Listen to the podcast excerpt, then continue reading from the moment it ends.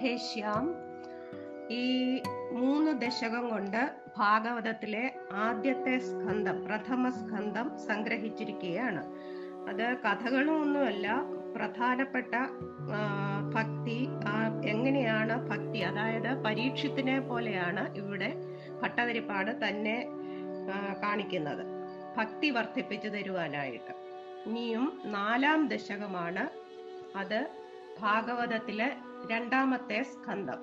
രണ്ടാമത്തെ സ്കന്ധത്തിൽ ഭാഗവതം രണ്ടാമത്തെ സ്കന്ധത്തിൽ ശുഗ ശുഗന് പരീക്ഷത്തിനോട് ഉപദേശം ചെയ്യാൻ തുടങ്ങുകയാണ്. അപ്പോ അത് ഭഗവത് സ്തുതികളാണ്. എട്ട് യോഗങ്ങൾ അതായത് അഷ്ടാംഗ യോഗങ്ങളെ പറ്റിയാണ് ഇവിടെ പ്രതിപാദിക്കുന്നത്. യമം നിയമം ആസനം പ്രാണായാമം പ്രത്യാഹാരം ധാരണ ധ്യാനം സമാധി. ഇവയാണ് അഷ്ടാംഗയോഗങ്ങൾ. അത് ഓങ്കാരം പിന്നെ ബ്രഹ്മചര്യം പിന്നെ മനഃശുദ്ധി തപസ് ഹോമം അങ്ങനെയാണ്. പിന്നെ ഒടുവിലായിട്ട് സമാധി. പിന്നെ സമാധി വിജയം നേടിയ ശുഗന് നാരദര് മുതലായവരുടെ സഞ്ചാരം ഇവ വർണിക്കുന്നുണ്ട്. പിന്നെ മോക്ഷപ്രാപ്തിക്ക് എന്തെല്ലാമാണ് ചെയ്യേണ്ടത് എന്ന് പറയുന്നു. ഭാഗവത ധർമാനുഷ്ഠാനം എങ്ങനെ സ്വന്തം ജീവിതത്തിൽ നിർവഹിക്കുവാൻ സാധിക്കും എന്നാണ് ഇതിൽ പറയുന്നത്. ഭഗവാന്റെ രൂപം നമ്മൾ മനസ്സിൽ ധരിക്കുക പിന്നെ അങ്ങനെ മനസ്സിനെ ധ്യാന രൂപത്തിലേക്ക് നയിക്കുക അങ്ങനെ ഓരോരോ പ്രാണായാമം അങ്ങനെ പ്രാണായാമത്തിലൂടെ നമ്മൾ എങ്ങനെയാണ് ഓരോന്നും ചെയ്ത് സമാധി വരെ എത്തുന്നത് എന്നുള്ളതാണ്. നിർവികൽപ്പ സമാധി എന്ന് പറയുന്നത് യോഗികൾക്കുള്ളതാണ്.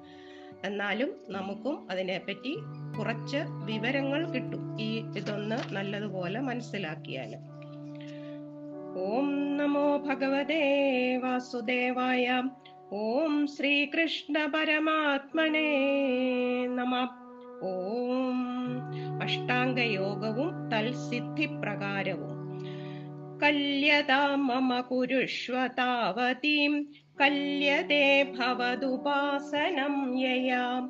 स्पष्टम् अष्टविधयोगचर्यया पुष्टयाशु तव तुष्टिमाप्नुयाम्। ब्रह्मचर्य दृढदादिभिर्यमैर् आप्लवादिनियमैश्च भाविता।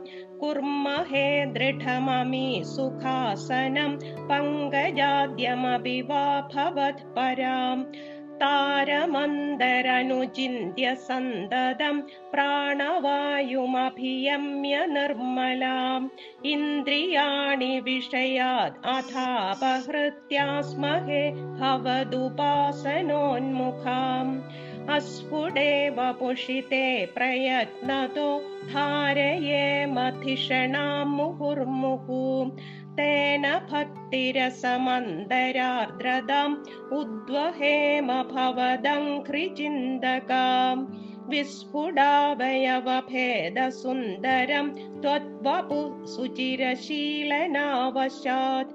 आश्रमं मनसि चिन्तयाम् अहे ध्यानयोगनिरता त्वदाश्रयाम् ध्यायतां सकलमूर्तिमीदृशीम् उन्मिषन्मधुरता हृदात्मनाम् सान्द्रमोदरसरूपमान्तरं ब्रह्मरूपमयि ते अवभासते।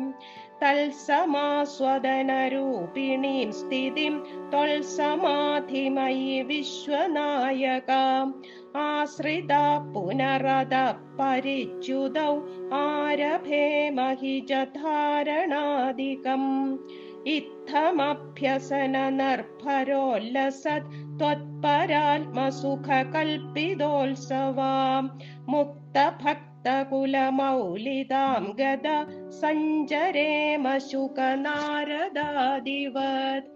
त्वल्समाधिविजते विजये तु यः पुनर्। मङ्क्षुमोक्षरसिकक्रमेण वां योगवश्यमनिलं षडाश्रयैर्उन्नयत्यजसुषुम्नयाशनै लिङ्गदेहमपि सन्ध्यजन्नथो लीयते त्वयि परे निराग्रहा ऊर्ध्वलोककुदुकीतुमूर्धदा सार्थमेव करणैर्निरीयते। अग्निवासरवलक्षपक्षगैर् उत्तरायणजुषा च दैवते प्रापिदोरविपदं भवत्परो मोदवान् ध्रुवपदान्तमीयते आस्तिदोऽथमहरालये यदा शेषवक्त्रदहनोष्मणार्ध्यते ईयते भवदुपाश्रयस्तदा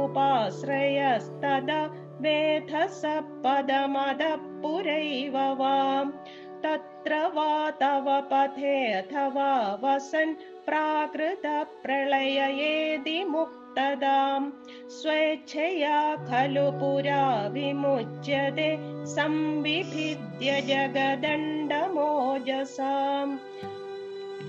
तस्य जक्षितिपयो महोऽनिलद्यो महत्प्रकृतिसप्तकावृतिं तत्तदात्मकदया विशन् सुखी यादि ते पदम् अनावृतं विभो अर्चिरादिगतिमीदृशीं व्रजन् विच्युतिं न भजते जगत्पदे।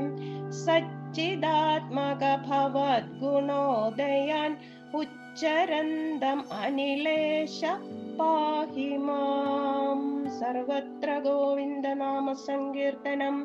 गोविन्द गोविन्द